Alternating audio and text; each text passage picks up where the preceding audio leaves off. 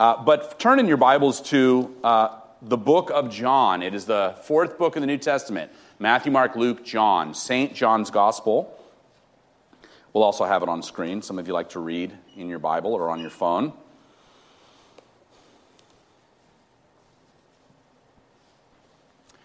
Hear the word of God. In the beginning was the Word, and the Word was with God, and the Word was God. He was in the beginning with God. All things were made through him, and without him was not anything made that was made. In him was life, and the life was the light of men.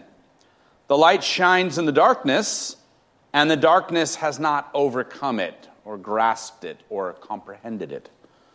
You can translate that Greek word all three ways.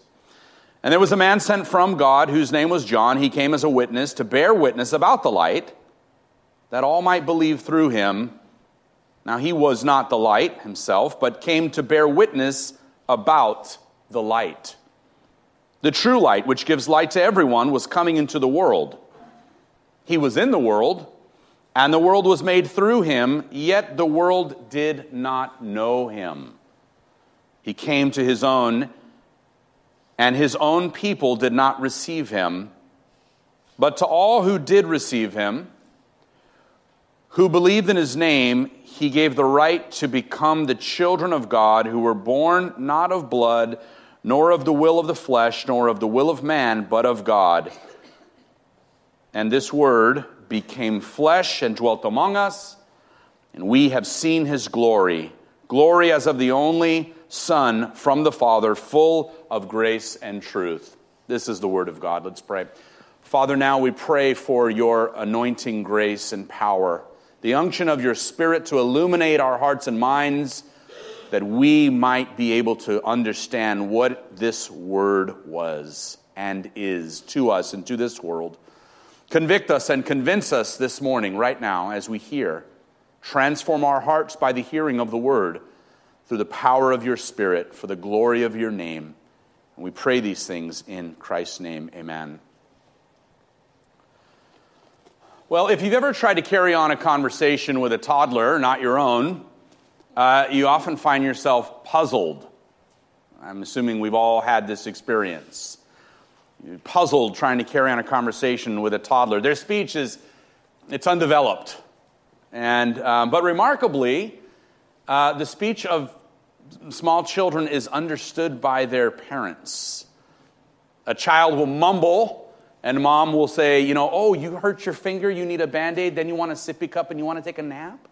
You know, and you know, the, the person standing there goes, What? You know, you got that from, you got all of that from that? Um, my first semester at seminary, I met a, a, friend. His name was Jody Van Dyke. He was from South Carolina and he was, we were, I was asking him about, you know, uh, what things were like, and, and he, was, um, he was working for this service that the seminary uh, put on where people uh, who were hungry and in need, and he said with a southern Carolinian accent, um, he said, um, uh, I, um, I work for um, a service called Take Them a Meal. And I said, What? Did you just say meal? I didn't know what he was saying. We went back, for, back and forth for a few minutes. I could not make out what he was saying. He said, Take them a meal. Let's take them a meal. I go, What is meal? What is meal? And Maribel said, Jordan, he's saying, Take them a meal. I go, Is that what you're saying? We went back and forth for a few minutes, and it was funny. We still joke about it today. I could not make it out what he was talking about because of his accent. Well, N.T. Wright tells the story of Bernard Levin and Levin was one of the great journalists of the last generation. And he described how, when he was a small boy, a great celebrity came to visit his school. And the headmaster, perhaps wanting to impress, called the young Levin to the platform in, in front of the whole school. And the celebrity asked the little boy what he'd had for breakfast. Matzo brie, replied Levin. Matzo brie is a typical Central European Jewish dish uh, made of fried eggs with matzo wafers, brown sugar, and cinnamon. But the celebrity, ignorant of such cuisine, thought he'd misheard. And he repeated this question, uh, and Levin, who was puzzled and anxious, gave the same answer. He said, What did you have for breakfast? And this little boy, not knowing what to say except what he knew to say, he repeated it again, Matzo brie. And the celebrity glanced at the headmaster and said, What is this word he's saying? What is he saying? The headmaster asked Levin um, once more what he'd had for breakfast, and um, after he gave the final answer, the little boy, he was in tears, went back to his, his chair because he thought he'd given the wrong answer, but it was the only answer he knew how to give. Well, a Jewish word spoken to an uncomprehending world, a child's word spoken to uncomprehending adults, a word for food which others were totally unaware of. But you know, words are not always understood as they're meant to. That's the point. Words are not always understood as they're meant to. They can be hard to understand, incomprehensible at times, but that doesn't take away their meaning or reduce their significance. When John writes, In the beginning was the Word, and the Word became flesh, he's saying something that is both familiar and new at the same time. And we're so used to that passage that we risk skipping right over the incomprehensibility, the oddness, the almost embarrassing strangeness of the Word. In Genesis 1, the climax of creation is the creation of human beings made in God's image. And in John 1, the climax is the arrival or the advent of a human being, the Word made flesh. And Hebrews tells us, the first chapter of Hebrews tells us that in times past God spoke through the prophets, but in these last days he has spoken to us through his Son, his final word to humanity. God has spoken to us in these last days through his Son, his final word to humanity. And the very hinge of this whole concept is that the Word isn't an abstract principle, but it's personified. The Word was in flesh, the Word became human, the Word became one of us the Word became one of us. There's something about relating to someone who looks like you.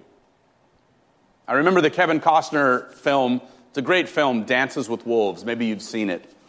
And um, Costner's character is a Union Army lieutenant who travels to the, North, to, the, to the American frontier out in the West to find a military outpost and finds himself making friends with a group of Lakota Indians.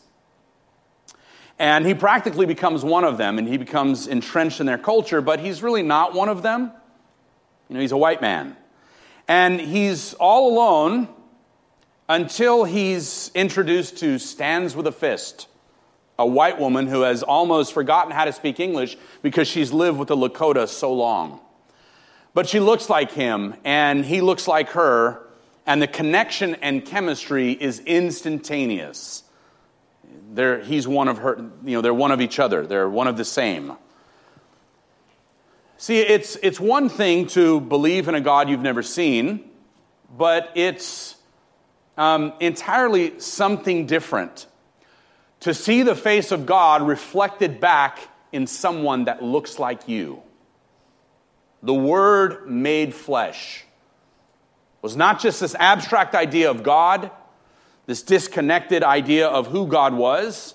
The Old Testament Jews had a sense of God. They had the law, they had the scriptures, they had the word of the prophets. But the incarnation, when the word came flesh, took the understanding of who and what God was to a whole nother level. A revelation of the character and the person and integrity of this invisible God reflected back to you and I in the face of another human being that looked like us. The Word made flesh. So when John says this phrase that the Word has become flesh, he's saying God became one of us, and in Him, this Word made flesh, we see God. God became one of us, and in Him, we see God.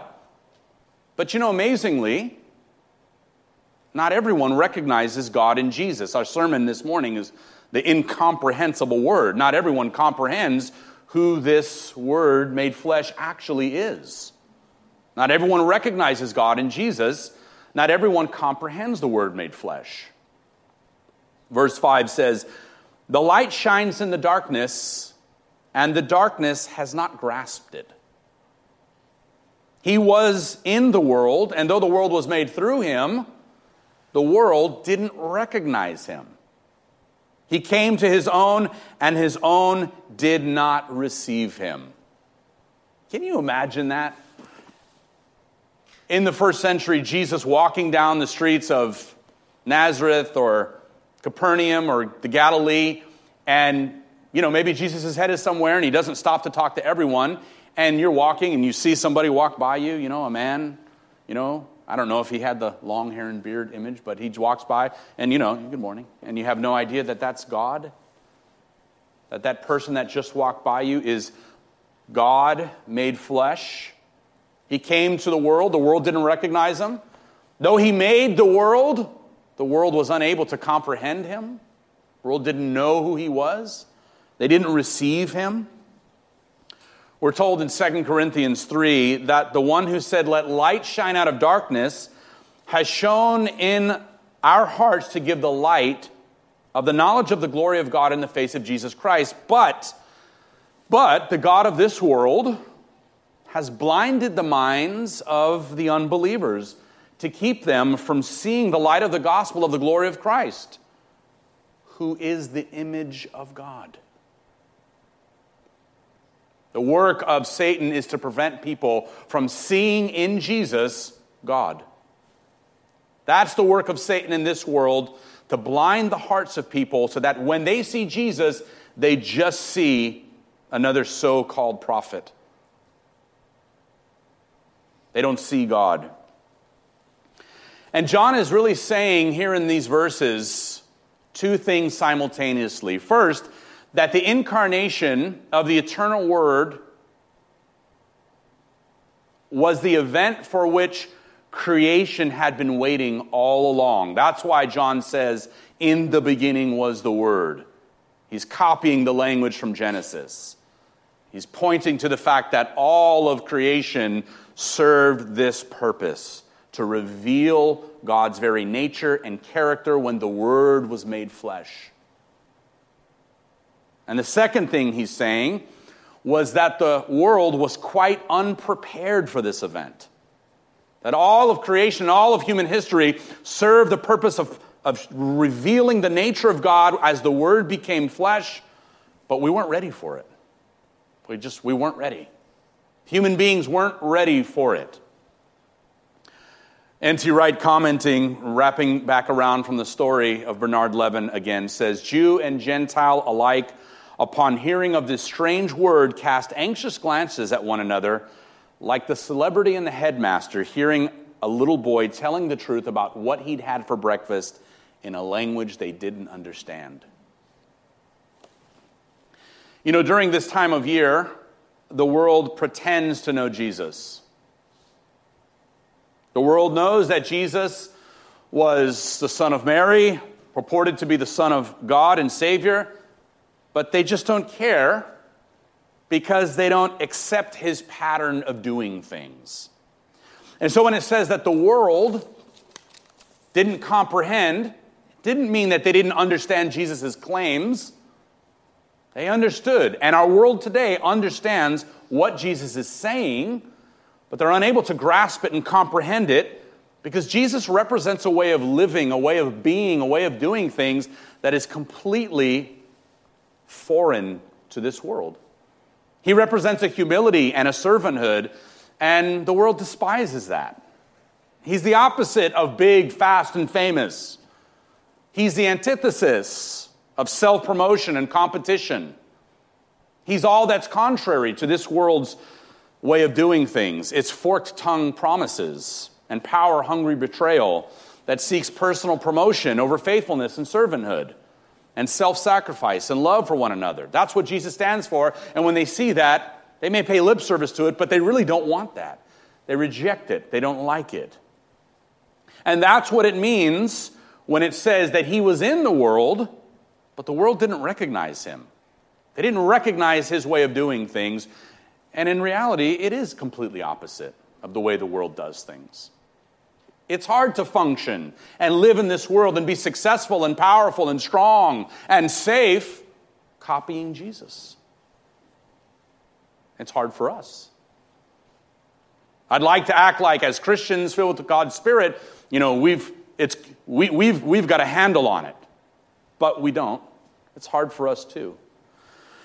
The challenge of Jesus is wrestling with this very same thing. Jesus and what he stands for and everything he is seems to be just the opposite. And we like to pretend that only the world doesn't comprehend Jesus, but sometimes neither do we. Sometimes we pretend to know Jesus when we really don't. We love power too, and strength and success and victory. But the Son of God in a manger, the weakness, the poverty, the vulnerability, the suffering,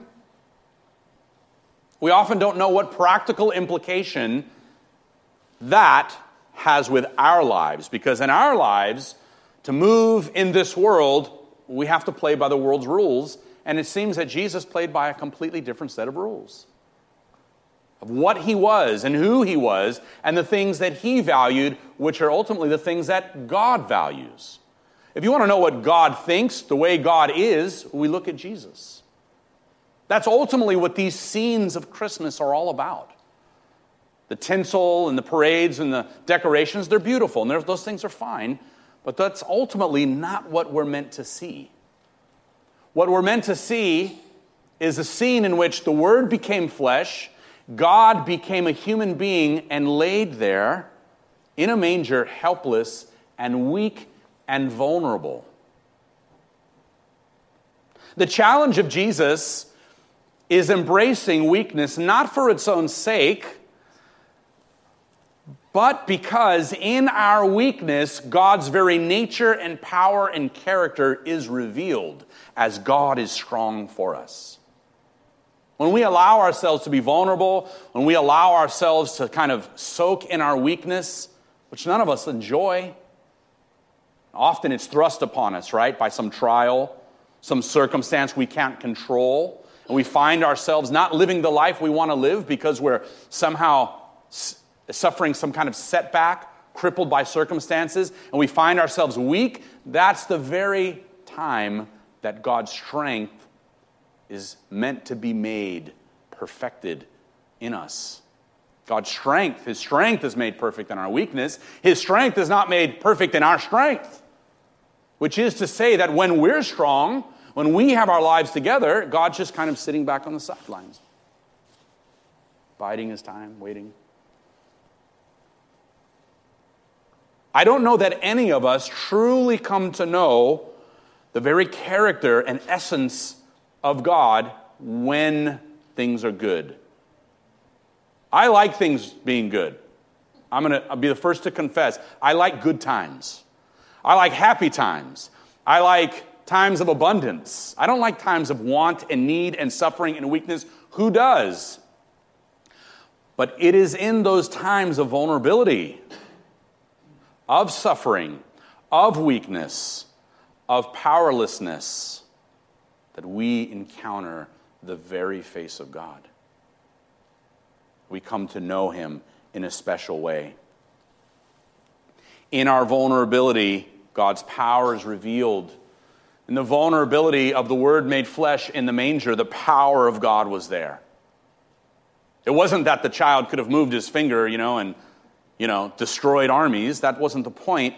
It was that the power of God was revealed, the majesty of God is revealed by becoming weak for our sakes, so that we could see in another human being with limitations just like us the very reflection of the invisible God. And that's exactly what the Bible says.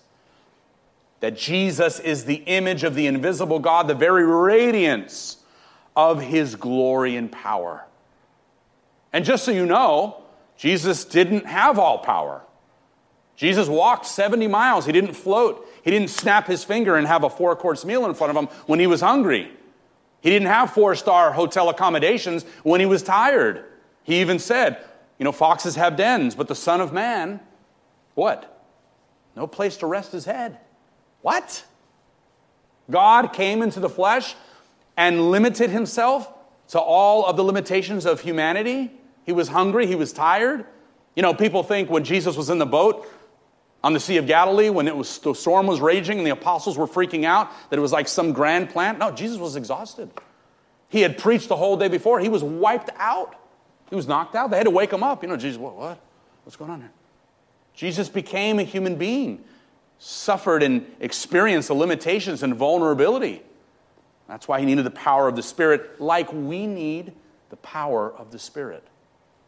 To be empowered and strengthened in our weakness, and to look into the person of Christ and see a reflection of our own humanity and recognize that God desires and can be and will be glorified in us when we embrace that weakness so that God's strength can be made manifest.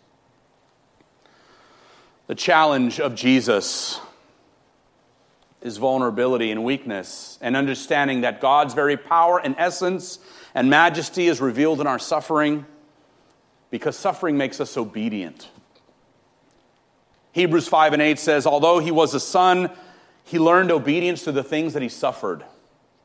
Jesus, although he was a son, he learned obedience. Jesus had to learn obedience, and he learned it in the things he suffered. So if you're suffering this morning, if you're vulnerable this morning, if you find yourself areas of your life that are beyond your control, that frustrate you, that make you feel that your life is out of control, you're in good company. Learning obedience. Learn obedience through your suffering, through the things you're going through, through the things you're wrestling with. And this is the very thing that makes it hard to proclaim Jesus to the world. This concept, this idea, this ethic of weakness, that it's not in the power structures, in the wealth, in the strength of the world. Now, let me just make a quick aside. We have to, we have to do business with the world, right? So we have to participate on some level with those rules, right? You know, and we get that. You go into, uh, you go to work, you have to, you've got to play by their rules often. And, and that makes it hard, though, for us when we're trying to learn Christ and then proclaim Christ back to a world who doesn't enjoy life out of control. Our whole lives are centered around, centered around controlling our lives, controlling our existence. But it's hard to proclaim this Jesus who was vulnerable, this baby in a manger. The word became flesh because of the sinful and idolatrous hearts that get in the way. And I'm talking about ours also. The love of money gets in the way, the desire to have autonomy and freedom and to do whatever we want. That gets in the way. And the false notion that there is hardly anything that we need to attend to in order to maintain our life with God. That gets in the way. I'll, I'll, repeat that. This false notion that there is hardly anything that we need to attend to to maintain our life with God. You know, you can have God without anything God prescribes. That's where the world is. They want their cake and eat it too, right? They want to know God without actually doing anything that God says. And that's, that's us too. We want to have God, but we don't actually want to take his prescription for living and walking and learning and loving and all of those different things. We want to know God, but we don't really want to have to do anything he says or he prescribes to actually know him. A few weeks ago, or I don't know, a week ago maybe, I don't, can't remember it, I made that statement. You know, I was talking about the popular statement, you know, that people want a relationship without, you know, religion. You know, it's not about religion, it's about a relationship. And kind of the harm, the inadvertent harm that's brought on our culture because people have understood that to mean, um, you know, that I don't, you can have God without taking anything He's prescribed. The mystery of Christmas, I mentioned a moment ago, is not the presents, the wallpaper, the lights, the wrapping paper, not the wallpaper. Maribel would like wallpaper, Christmas wallpaper. But it's not about the trees, the parades, or the, even the cheer, even though those are nice things. Those things are not ultimately what we're meant to see. We're meant to see, as I mentioned a moment ago, the scenes. And not just the manger scene, but the call of the first disciples, the changing of the water into wine, the confrontation with Pilate, the crucifixion, the resurrection. And when we see those scenes, think to ourselves, this is what it looks like when the Word becomes flesh. And as we look at this man of flesh, learn to see God. When we look at the Word made flesh. Now, here's the good news some will understand, some will see, some will comprehend and recognize God when they see the manger. And there's this reward in verse 12 of the same passage. Anyone who does receive him, who believes in his name, he gives the right to become the children of God. It says Jesus came into the world, the world didn't comprehend or receive or recognize him. But for those who do, for those who do, he gives them the right to become the children of God. Anyone, then and now, you don't even have to be born into a particular family or a particular part of the world. Anyone, God wants people from everywhere to be born into his family, born anew, born again. But that only comes through Jesus, the Word, who reveals the glory of the unseen God. And so I ask you this morning have you been born again? Have you repented of your sins and placed your trust in Jesus Christ for your salvation? If you haven't, today is the day of salvation. And if you have, that's good news share that good news as a gift this Christmas. We often think, how can we communicate the spirit of Christmas every year? Well, that's part of the way, is proclaiming and sharing the good news of the gospel that Jesus Christ is Lord. Give someone that gift. It's a gift that will literally change their lives for eternity by helping them recognize the Word made flesh. Let's pray.